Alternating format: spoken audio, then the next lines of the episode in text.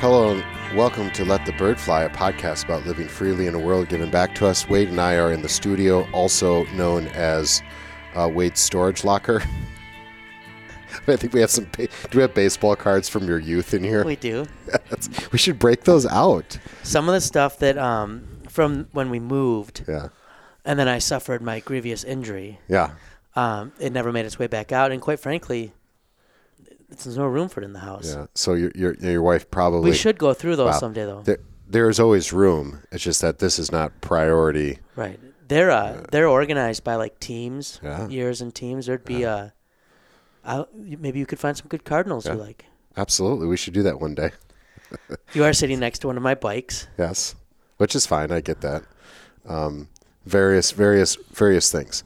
Um, we're here uh, to record on an article that by Christopher Caldwell, which I believe was entitled something along the lines of "Is America becoming pagan?" or something like that. And I found that it's very short. It's New York Times, I believe. Um, it's right up my alley in the in the sense that uh, I really like the idea of Pitirim Sorokin and Frederick Baue's idea of we're coming out of a materialistic age and we're going into a more Baue's term is a Therian age. I would say, to simplify it, a more spiritual age. Uh, not necessarily Christian, but a more spiritual age. In fact, we did an episode, I believe, on Pitirim and the crisis of our age, um, and I'll, I'll probably reference that that theory a, a few times here. So, interesting article that you put me onto uh, the idea that uh, paganism is maybe making a comeback, but maybe to define paganism not in the way that maybe we always think so. So, I think it was a very short article, but very interesting. So, that's what we're going to talk about today. yeah he's drawing from a um, book uh, by um, I'm my I don't I'm not good with French. Mm-hmm. Chantal Delo, Del Del Sol. I'm assuming like Del Sol, like Mm-hmm. from the sun or something. Um, la fin de la chrétienté, I'm going to go with it. the end of the Christian world, Yeah. is how he translates it for us, and so we'll we'll go with that. Excellent. So, did we have a free for? Do we want to do a free for all today? I have a brief one we can do. Excellent. Um, I'll throw it at you when we get there. Uh, what are we a part of a podcast network or do we, We just do our own po- thing? a part of the 1517 podcast network. that sounds interesting. Need- Yeah. What does fifteen seventeen do? well, you know, it's it's hard to even pinpoint what they do. They started off as sort of just really one podcast, and then a couple podcasts, and then they have a publishing arm. They were able to buy some stuff. Uh, you know, titles from John Warwick Montgomery, sort of the new Reformation press, if you're familiar with Rod Rosenbladt and the White Horse Inn, that kind of vibe. Bought the Magdeburg Press. That was a big title that they bought. Um, Anyway, they- Yeah. yeah, we we worked that out. yeah, and um, uh, so uh, published books by both uh, uh, Dr. Wade Johnson and myself. Um, Why do you always do that? What is Johnston. my last name? Johnson. It's I'm You just said sure. Johnson. It's just you. The T is very It is faint. insulting. I know. Okay, Michael Begg. that's be fine. You just you said it very fast. That's fine. Um, in fact, it would be like if you were if you were British. That's how it would sound, right? Um, Dr. Johnston has uh, some books there. Uh, there's academy courses there. There's daily devotional work. It really is a one-stop shop for all things gospel. I would I would say. Uh, 1517.com, I believe, is it? Whatever. Org, yes. Is it org? Okay, Yeah. 1517. Org. Whatever it is, whatever I think it is, it's the opposite. I think that Dan Van. Voorhis has a new academy course on Christianity in America too. So Yeah, and he did. He was the one who did the daily Christian almanac, little yeah, bits and pieces. still doing it. I think so. Yeah, very cool. So lots of good stuff. I would encourage you to uh, take a look at that stuff. All right, and then um, so that no one sues us, Michael, would you like to read the disclaimer? This show doesn't speak for our churches, our church bodies, or our employers. To be honest, much of the time it probably doesn't speak for us. We will be thinking out loud a lot. So approach what you hear with a healthy skepticism, because, well, as a responsible resident of planet Earth, that's probably what you should generally do with almost everything. If you find yourself getting too worked up, tune out, look around, and realize you were just listening to a podcast. That's right, a podcast. So go live free, friends, and don't let us get in the way.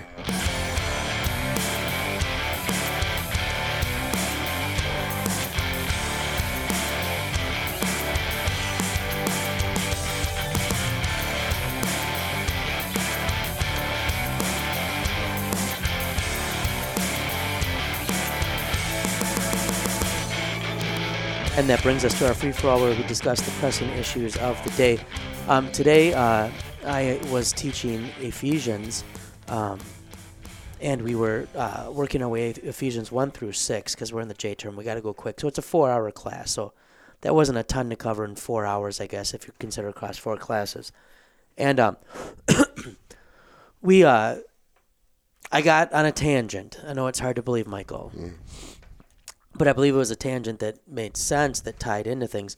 We were talking about election and predestination and kind of uh, how America has early on had you know Calvinistic roots. I mean the Even the Wisconsin Synod has had some sort of flirtation with more reformed leaning theology. Yeah. Yes. but you know the um the the pilgrims that came over that ate turkey before everybody got smallpox. Um, they were Calvinists. Um, you know Jonathan Edwards. Um, kind of really up to the second Great Awakening. Congregationalists. Yeah, Yeah. I, yeah.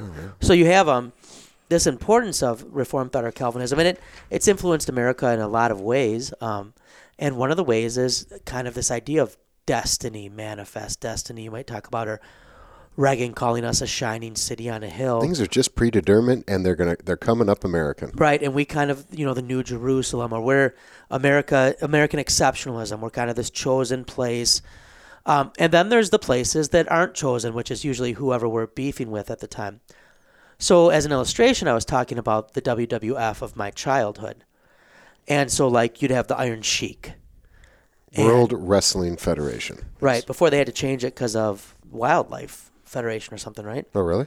Hmm, I didn't know that. That's why they had to change it to WWE. And uh, but um, Hulk Hogan would fight people that represented our enemies, the non-chosen, right? So like, so the iron, you know, you, back in the time of the Ayatollahs, he's gonna fight the Iron Sheik. Um, uh, who is uh, the Russian guy? Vladimir. Um. Oh, anyways, but he'd fight people from these other countries, and uh, right, he'd be the chosen one, and he'd so Andre the Giant's like choking him out, rah, rah, and um, Hulk Hogan's arm is like hanging down. You see my arm how l- loose and limp it is. It's just oh, it's just there, and the the the ref is like trying to lift it up, and it just it's like spaghetti. Like he is passed out, like he's being choked up. yeah, yes. he's done. yeah. He's gonna lose, But then, and then his arm comes up, and it does this. You see what I'm doing? Yeah.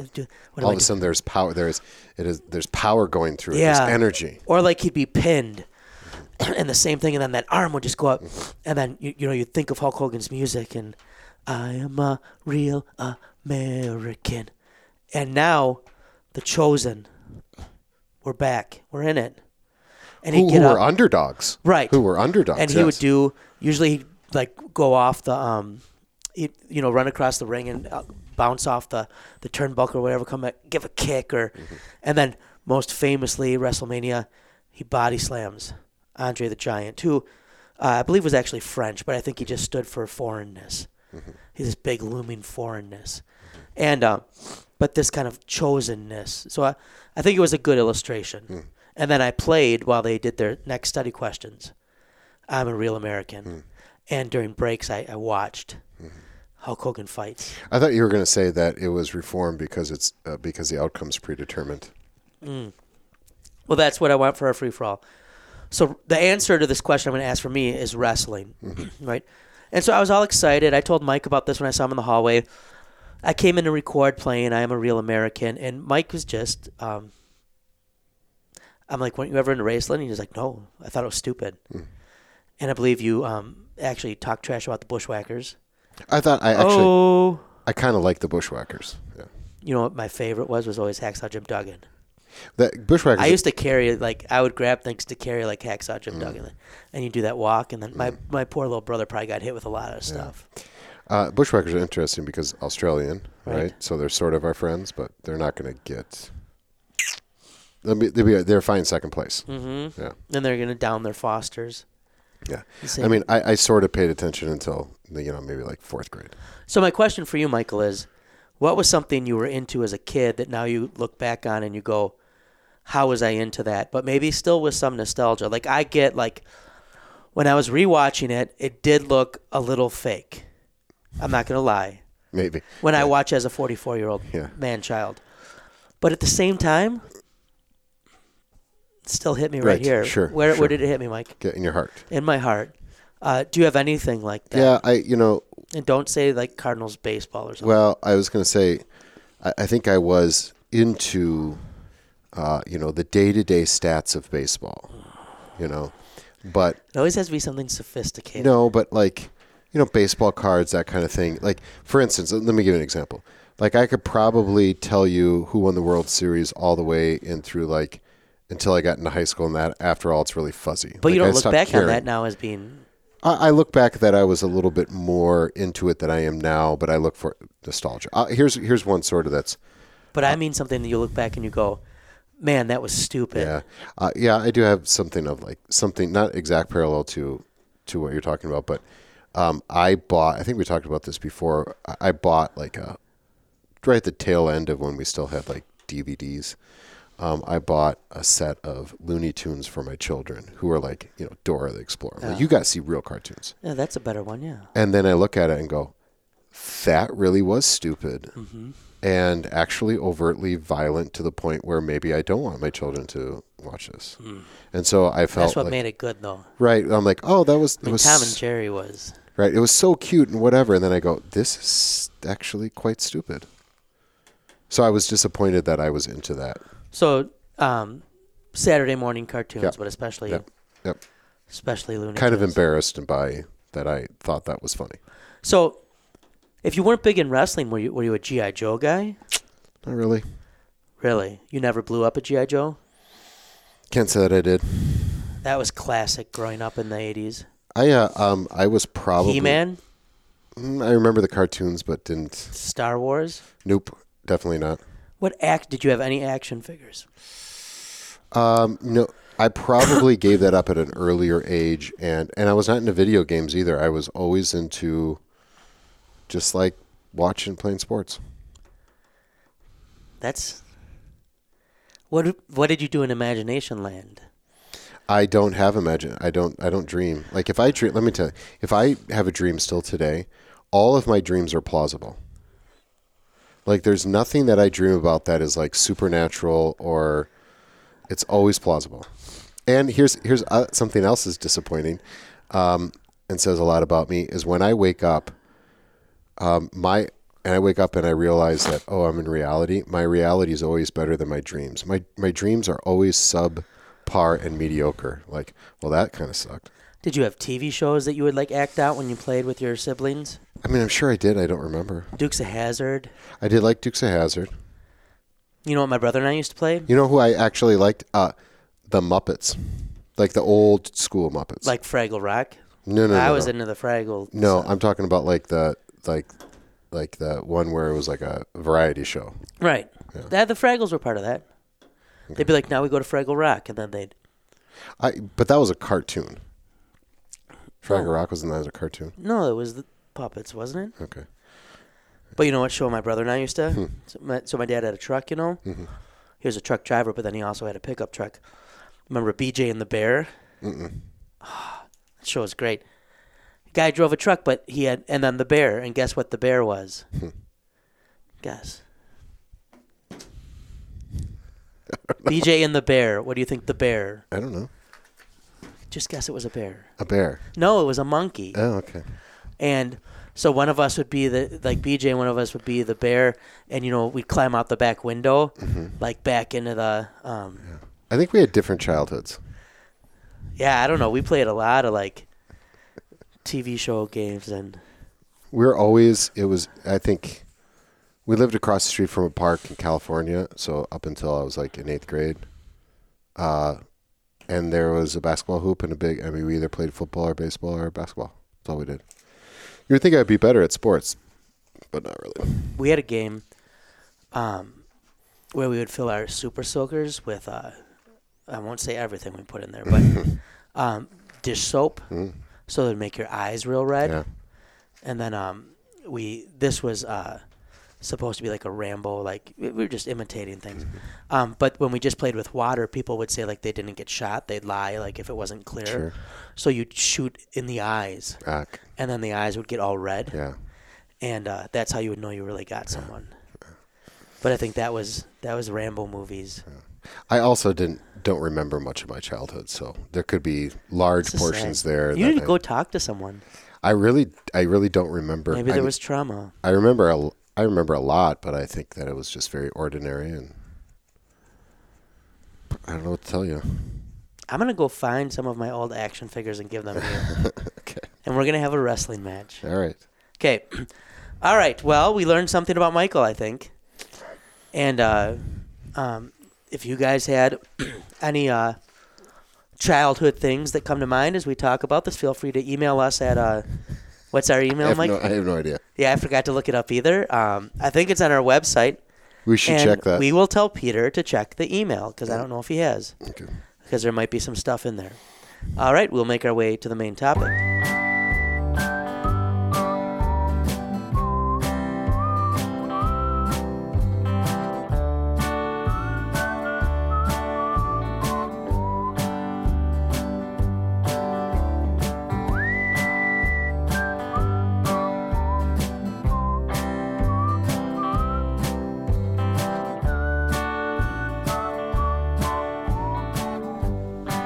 And we're back.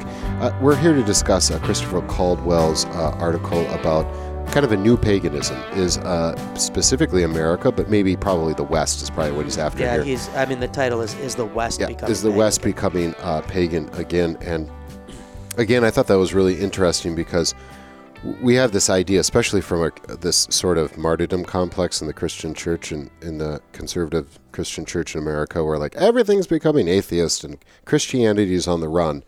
And I, I think both of us would say, well, first of all, uh, the world actually is becoming more religious. Like atheists are the ones who are actually saying, "Boy, this religion thing really is taking over." Not necessarily Christianity, but uh, it, it bears out that people are becoming more uh, religious worldwide, at least. And there's a resurgence of Christianity a little bit in Europe. Um, there is some um, good indications that uh, is uh, that uh, many people from an Islamic background are um, turning to Christianity in certain situations in Europe.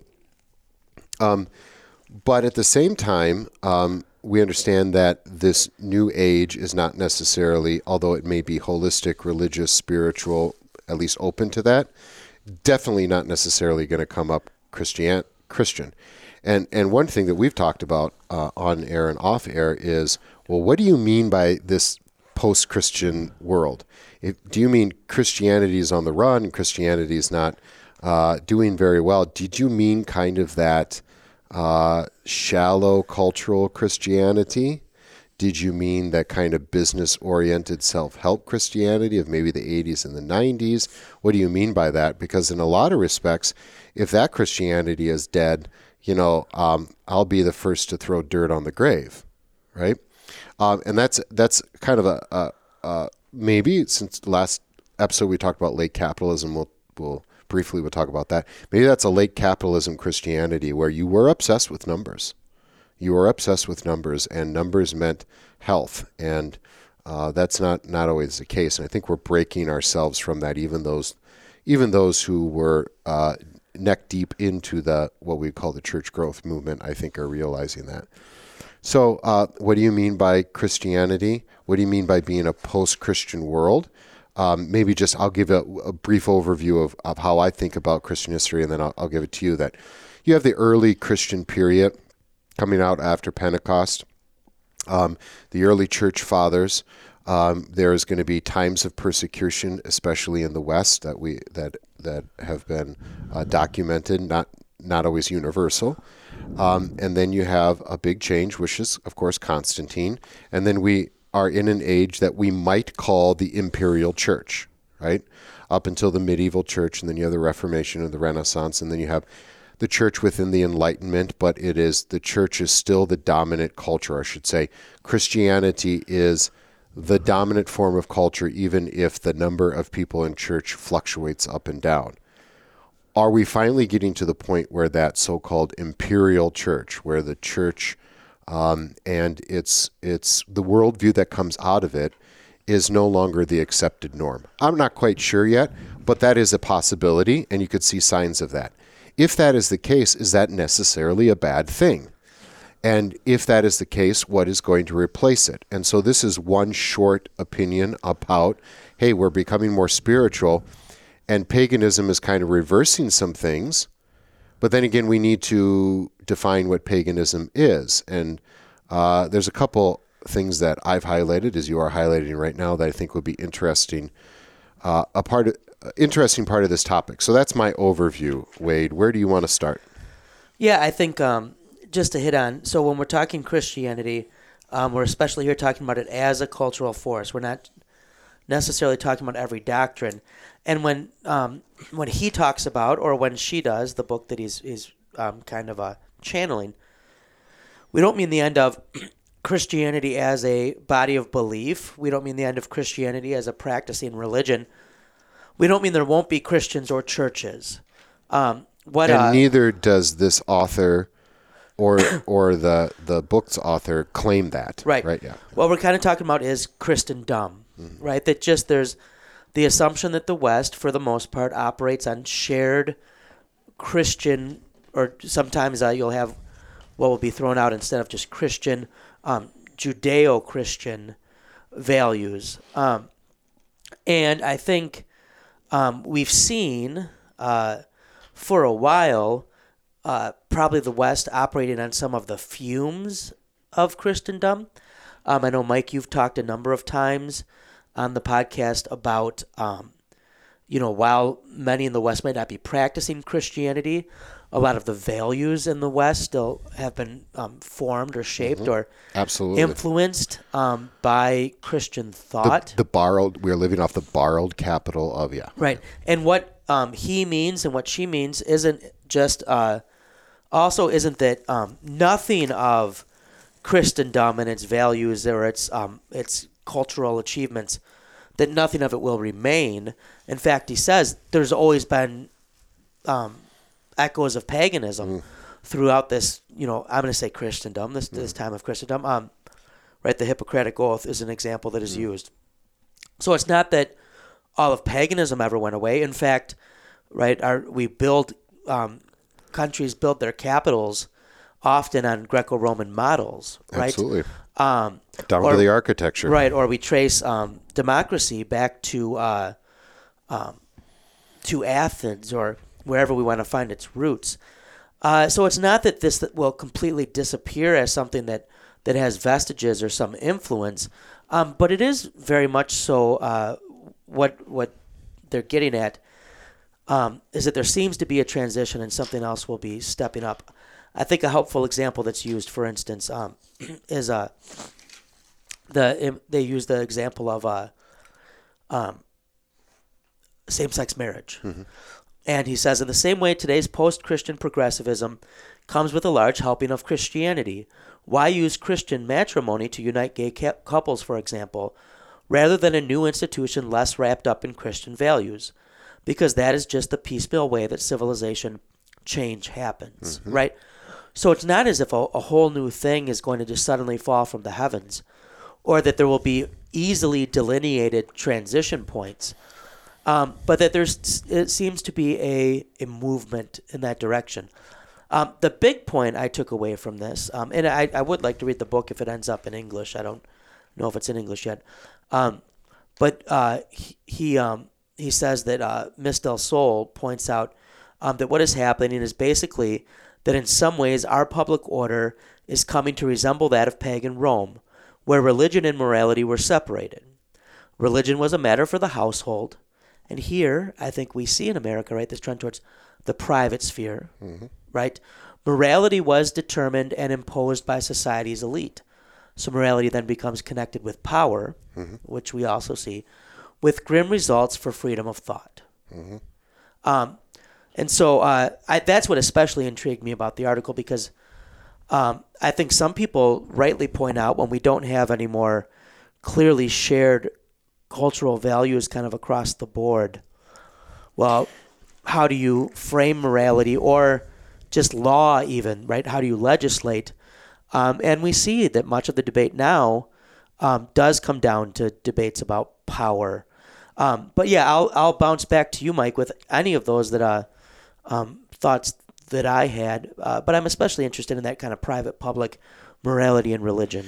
Yeah, I uh, I got a few things. Um, yeah, that private. It's not, not necessarily. I, I'm not sure if it's okay. Pagan Rome was this. Christianity is this. Um, when it comes to what's private and public, as opposed, and I think he makes the point at the end. It's more about where you are in the cycle of of of history, and this is where I can't help but think of Pitirim Sorokin and Frederick Baue. That there is, um, you know, the dominant thing becomes the minority, and the minority becomes the dominant thing. There is there is a there's a ebb and flow of this, and they put it into more idea.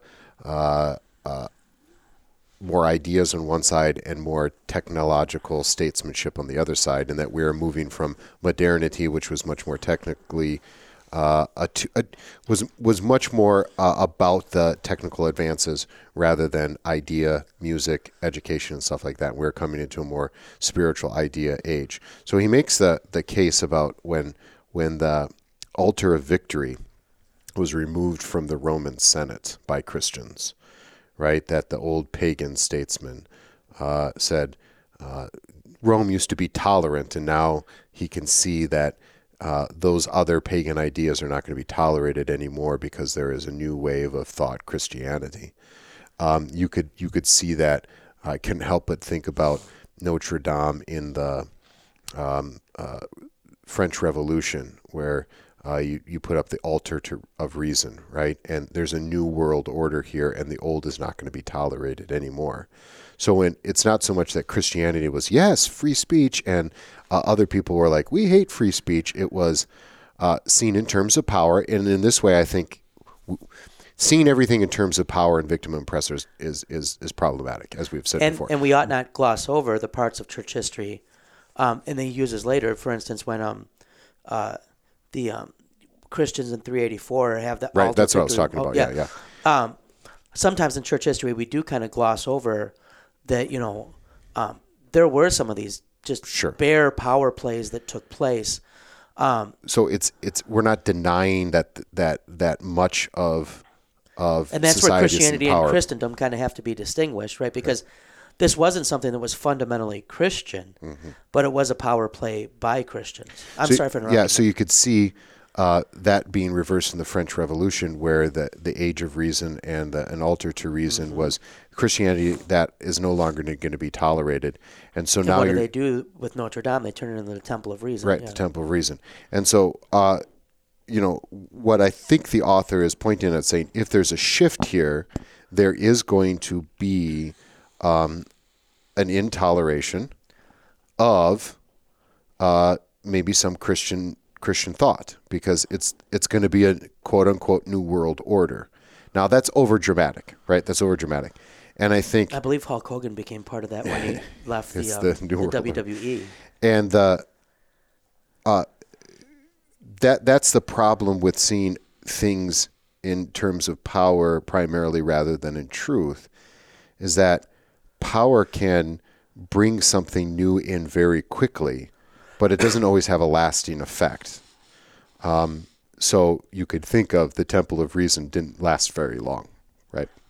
French Revolution did not have a lasting effect like its counterpart, the American Revolution. Not not saying America is better than than than the French, but in this case, I'll you could see some differences. I will say uh, any day of the week. Twice Michael. on Sunday. All right. Um, and you know this because of Hulk Hogan and Andre. Yes, and uh, you know what? I might have some freedom fries today. Yeah. Um, so, but, but I think what's also interesting, and I do like to say this, that, that this this world that wants to be so not Christian at times, I would say passive aggressively so, um, is using the is is living off the borrowed capital of a Judeo-Christian worldview. With that said, which Christianity did in some Christianity lived off the borrowed capital of the Greco-Roman right. world and the Hebrew world and and Egypt and all the rest. And there's nothing wrong with that. Right. There's nothing While the Renaissance it. gave birth to the Reformation, it also gave birth to a lot of neo-pagan sure. styled art and architecture and thought. So I think to be more historically astute, right, is to understand where things come from, and so you can rightfully say, especially when he makes the point of, you know, same-sex marriage, purposely trying to say this is going to be a Christian thing, is to say, well, okay, first of all, why don't you just? And there were voices in the um, um, the gay and lesbian world in the 80s and 90s and up into 2000s who said we don't want to be a part of marriage. That is that is a part of the a patriarchal it's part of a, a whole different system that we don't want. There was an internal debate obviously within that. But the whole idea of piecemeal too i think is important too. I think it's very naive to think that culture just changes. And the only way to do that is with power much like the french revolution and it doesn't have a lasting effect. And and part of the problem is that you can have a strong man, you can have a power play, and you can force a cultural change. But what you give up often is moral integrity. Like you did this by force, you didn't do this by morals. And so after a while, it just becomes power versus power. It doesn't become about right or wrong or what is truth and, and what is falsity. And, and I do wonder about that in our modern world where we do see things in our contemporary world, I should say, where we do think tend Sorry, to think things Sorry Michael, things for coughing. Do you think it's COVID or tuberculosis? tuberculosis. pro- You know what it really is? I drank some of this and then it's been like the Yeah. wrong pipe and it keeps, you know how it ever keeps tickling in the back of your throat? Yep, happens all the time. And then I got to not think about it because when I think about it, it makes me. Um, Sorry. so when we when we put things in terms of oppressor and victim, and we say you have to force your way into this new morality, this new way of thinking, instead of piecemeal, it's it's it's not going to work. With that said, those who are truly oppressed, I'm not talking about people who are fake oppressed. I'm talking about people who are truly oppressed, and there are many. It is really condescending to say to them, "Well, this piecemeal is not this. It has to be piecemeal. It can't be all, all at once. That just doesn't happen." For people who have been waiting their whole lives, and you tell them that you have to wait for another hundred years for whatever social justice. So I get how that sounds, but I think the reality is is that you cannot change a culture overnight. You can, but it will involve a lot of strong arming, a loss of free speech, a loss of freedom, and what's on the other side of that is not a whole lot of love, not a whole lot of forgiveness, and nothing to you can do you can you can deconstruct something, but it's something different to construct something. We'll Yeah. put it that way. And and maybe here a little bit we can build out on um when I think when Christians hear the West becoming pagan or the end of Christendom, stuff like this, um, sometimes they can get nervous, panicked even, um, and it can lead to uh, trying trying to you know remove the altar of victory again um, from the Senate, and uh, and maybe this is a helpful reminder too that Christianity did pretty well in a pagan West, right? It uh had perhaps you know its its most um, productive age, this flowering, um, and uh, and maybe when we fret about that and we're trying to prop up the Christian West, um, we should step back and ask, what of it do we mean as Christian, right? Um, because he does point out as well too that um, right Jesus turned the other cheek sometimes get lo- gets lost um, when we are trying to legislate morality um, or other such things. That being said, uh, it is good when society appreciates um, what God Himself values, and it's good for human flourishing um, when people live uh, in accord with God's will and with uh, an awareness um, of what people are and what they're built to be and, and how they best operate. Um, but even that isn't necessarily achieved through legislation. Um, that's really a, really a catechetical and a gospel venture. Um, I know you read already, and I've read. Um, now, Jason is reading, and I think we'll have Pastor Borderland hopefully discuss. Uh, he read as well the, the Politics of the Cross, a new book that had come out. And I think that's a point he sometimes makes as well. Uh, sometimes we want to go just wholesale for the immediate change at, at the moment, like you were getting at, Mike, with um, whatever it might be. But we miss that, that the culture didn't get where it is um, all of a sudden. Uh, mindsets and understandings and worldviews, if I can use one of your words, um, shifted long before. Um, and so removing the, the, the, um, the altar of victory was in itself uh, a testimony to changes that had taken place over time. And while that seemed a momentous change in the moment, right, it didn't come out of a vacuum.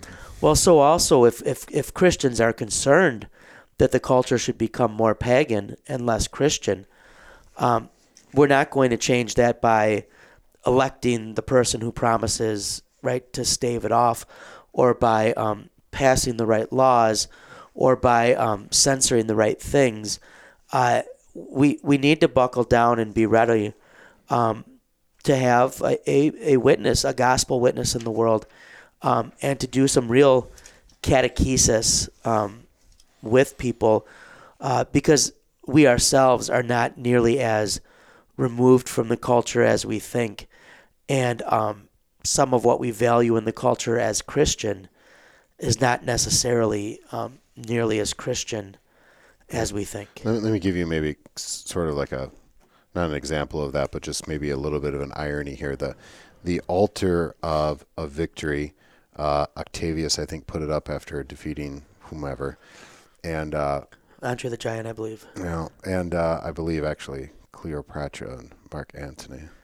Anyway, were they? I don't. Rem- was that a tag team? Yeah, I think they were. Uh, was there like, like, both sexes in the tag team? Like you can have like.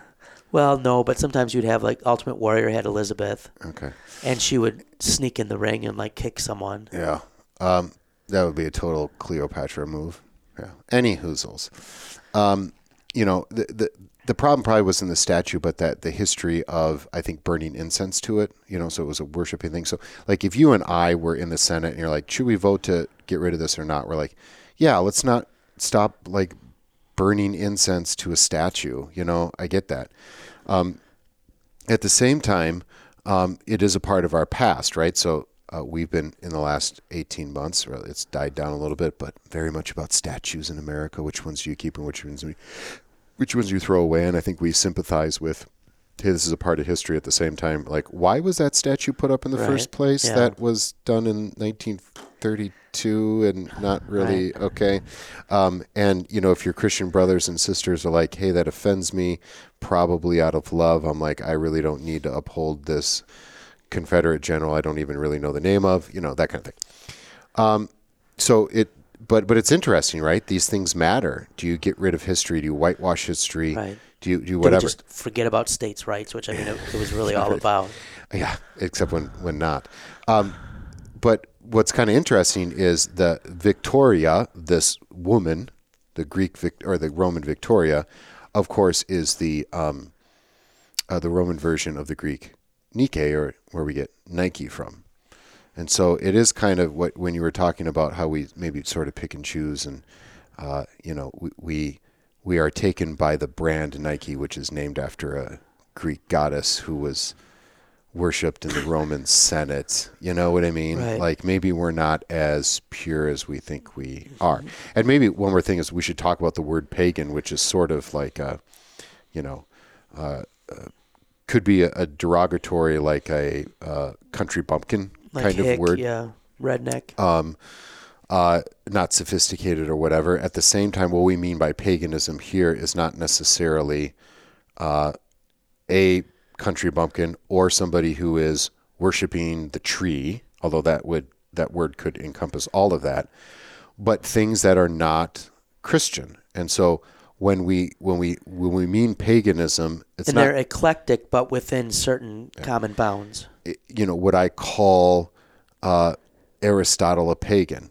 Sure, but I still have some. You know, I still breathe in Aristotelian categories whether I know it or not, and I would agree with Aristotle on a whole heck of a lot of Right. things, as everybody would. So it's not so easy to to make this divide. Here's Christian and everybody else, And and I think some of the things that since we still worship Nike. Right, and some of the things that paganism would have had in common, right, was um, while the Greeks and Romans might have had different gods or goddesses as far as names, they tended like the Greeks would be like, oh yeah, that that one's this one in our system, um, but it also was definitely focused, especially on this life, um, and a kind of like reciprocal relationship with the gods and goddesses.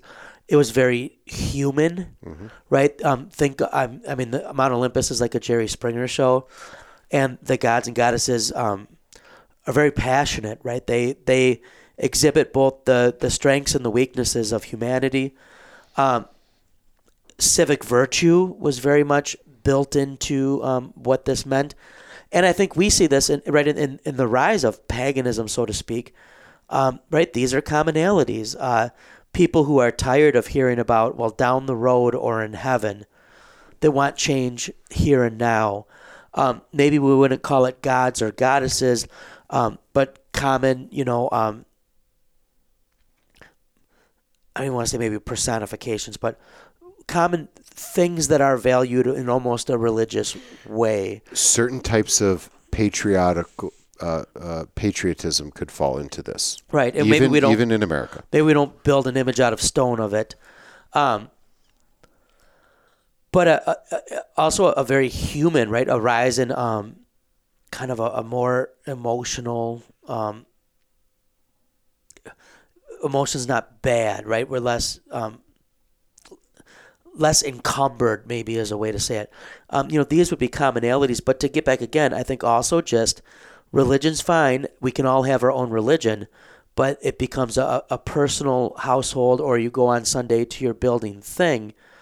Um, but anything outside of that, right, becomes um, a political thing. And this was the case with offering incense to the emperor. You mentioned offering incense. Almost no one really believed the emperor was divine. No. Um, but it was a political act. Like it was a recognition.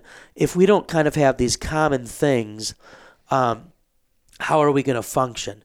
And there's people, there's Christians who say the same thing now, and he points that out. Well, kind of everybody, all these notions today are just parasites feeding on the remnants of Christianity. How will we have society without Christianity being the dominant force? Well, we might well have it. You know, it could be possible. Um, but I mean, we also, I think, have these notions of um, almost like, uh, well, I mean, forced or um, coercive power plays, right? And the question becomes, well, who's going to be in power and have the the power play? And this becomes just as under um, Christianity when it becomes, you know, inquisitional, it, when it becomes st- strictly about authority. Um, so we can see that um, with uh, uh, this rise of, of paganism, perhaps as, as well, and so the the individual can perhaps be lost. Yeah, I, I, I mean, just we think in terms also of ultimate and penultimate. That if you make your nation state the ultimate, you're asking it to do a divine thing, to be your ultimate value, and it's going to fail you.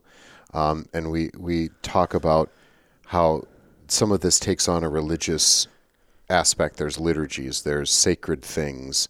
Um, you know, the way we t- we are told to treat the flag is is quite sacred, right? We'll even use the word sacred, right? Well, if that's all you have, that becomes your god, and so you could you could very much see a America without Christianity.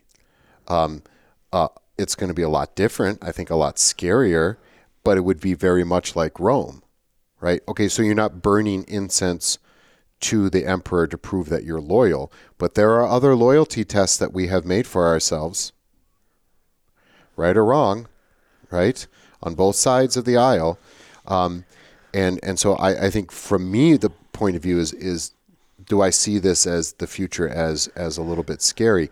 Not because I'm worried about Christianity's numbers, not because I'm worried about the truth being completely snuffed out. I do worry about uh, certain things replacing uh, uh, religion, in particular Christianity and God, it being a political party, a nation state, or whatever it is. Um, back to your idea about like it's not like the the people actually believe that Caesar Augustus was was divine, maybe divine like, but not divine. I, we we tend to think about it's we had the Jewish God and or the Christian God, and then you had the Egyptian God and the Roman God or whatever, and they're all competing. And sometimes the Bible does speak that way, but I think in reality is that everybody had their depiction of their little gods, and and there were stories. But I think in the back of most people's minds, there was something else. there Right. was an actual force that began. Like Paul at the Areopagus, yeah. right? This unknown God, this this this the prime mover, whatever you want Even to call it. Hinduism has that, yeah. And so what what what what made the Jewish God different was the claim that this is actually the God that we believe Right. in. And we don't believe in these whatever little things. So you know, a rise of so-called neo-paganism, what does that mean? Well, it means that spirituality is going to be f- fulfilled in some sort of way that's maybe not Judeo-Christian. But it's not like it's going to wholeheartedly be like Christianity or out of here, right? Right. That was that's something different, and it will be piecemeal. It Right. will not be uh, January first, two thousand twenty-three. All of the churches are closed. It won't be that way, Right. like it was in maybe uh, Soviet Russia or other and I think we already see in some ways, um, right, the new lip service that people sometimes feel they need to pay to stuff. Sometimes someone gets in trouble, like a very woke person. Well, it turns out in private they they said some unwoke things. Like we, as a culture, are already kind of learning. Like, here's what you say and do publicly, you know, to be a good person. But it's not necessarily a, matter of conviction. Now, there's some who you know want to do sincerity tests as well, just as we've had with pietism and Christianity. Um, just the last thing I'll quickly hit. Um, he hits on as well. Um, so if another civilization comes to replace Christianity, it will not be a mere negation such as atheism or nihilism. It will be a rival civilization with its own logic, or at least its own style of moralizing. Right? What what won't change is it won't just be that there's a vacuum that we say, okay, there is no God, there is whatever. Um, something is going to step in and replace it. And I think maybe in our own day we see right things competing to do to do just that. Yeah, I, I we, we didn't really talk about the idea of wokeness and how the French actually roll their eyes at that. I think that's largely an American whatever. Uh, I've been preparing for a uh, uh, conference on critical theory in general, right? And uh, trying to balance that all out. What's the good and what's the bad? But the more and more I think about this, and I think about how it, how we got to the place where we're gonna be, and all this, that this is this is the attempt at another great awakening, right? And the, the it's religious language, what being awakened, uh, being reborn, whatever, new change, all that kind of stuff is it's moralistic language, it's religious language, and And it's on the right and the left right now. Yep, yep, To be woke or to be, you know, on the left I mean the um on on the other side, you know, that people even who talk about an awakening, you get into some of this and stuff. and uh, um, to and there's some actually some pretty left leaning atheist authors who will call this a religion, and there's something scary about it, right? Um, because often, at least from their point of view, when you get into religion, you lose logic, which I would disagree with. Um, but you can understand from their point of view that it becomes about you just believe it and you can't argue with somebody who believes something. Well, yes and no, right? Um, I don't think it's religion's fault necessarily that you can't argue with somebody and, and be reasonable. I certainly not from a Christian point of view. I would I would disagree with that. Anyway, um, I think we it, it's interesting to to maybe have an epi- maybe not a full episode, but to talk about just the language that is being used in our contemporary cultural battles and what that says about both of us, both sides, um, and, and really all of us. Um, you know, and, and think about how both sides do these things. Like we talk about cancel culture as being something that the the right did just as well as the left did. And I, I just think about I think about it in terms of almost iconoclasm, right? The breaking of the images. Mm-hmm. Like we do not accept this, and we will not reason with you. We will break this. You know, and that there's a that's a very modern black and white dare I say sometimes overtly Protestant, like we talked about the Reformed history of America. Um, we don't tolerate anything else, and we will break your image. We will break down the statue. Uh, there is no there is no gray area. There is no there is no nuance, and uh, so just that language is more and more religious, and therefore, from this guy's point of view, right, pagan, right, pagan, not necessarily in a bad way, but not necessarily in a good way either. Okay, I'm sputtering here, and need to go. so- Yeah, you gotta go, and I gotta I gotta ride my bike home. I uh, I almost killed some people today. I was so I've got my e-bike, you know, and I put uh, I got these new bar mitts. Don't tell Trisha I got these Mm-hmm. because I I was supposed to stop buying stuff for my bike. oh, bar mitts. I, Yeah, I, I, so you like they go on your bar and then you put your hands in them. Well, what if you got bar mitts at your bar mitzvah? that'd be great. That would be awesome. And um, so I uh, I didn't have them on well, and they so since it's an e-bike, it has the pedal assist buttons, but it also has um, uh, throttle if you want to go. Well, some students nicely like held the door for me when I was bringing my bike in, and the barmans must have got stuck on the throttle. So like the real wheel just starts spinning, and it like went up, and then I should have just hit the brakes, which turns that off. But instead, I was kind of panicking, and my hands weren't in the mitts anyways to hit anything and uh, so it took a while, but I finally got it settled down without getting it wrecked. At least I don't think I hurt it. Oh, that's good. Find out on the way home. Enjoy your time at Wisco, Michael. Um, I will miss you. Um, I hope you will miss me as well. I, I will not be here Monday, by the way, because uh, uh, this is our field trip day for my Where are you theology going? class. We go to St. Jehoshaphat. Why didn't you invite my Basilica. class? You guys could come if you want. Nine o'clock. We got to do Philippians and okay. Colossians. So Um, it's a great story and a uh, about those about the the, poles, right? Yeah, the poles. Oh, fantastic story about how that was built and uh, a real gem on the south side of Milwaukee. well, enjoy that. So I won't see you until Tuesday, probably. Okay. All right. Well, have a good one. And all of you in the meanwhile, uh, if this ever gets produced and uh, comes out, uh, we hope you are uh, letting the bird fly.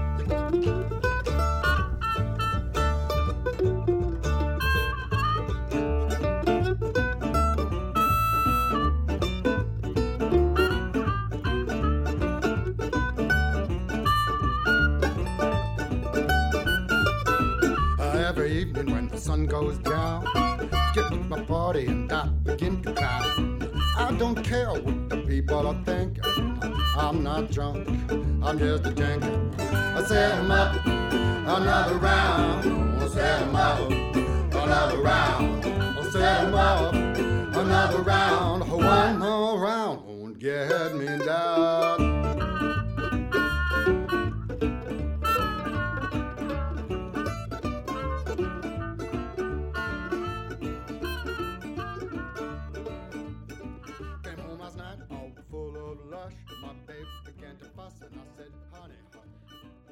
Don't care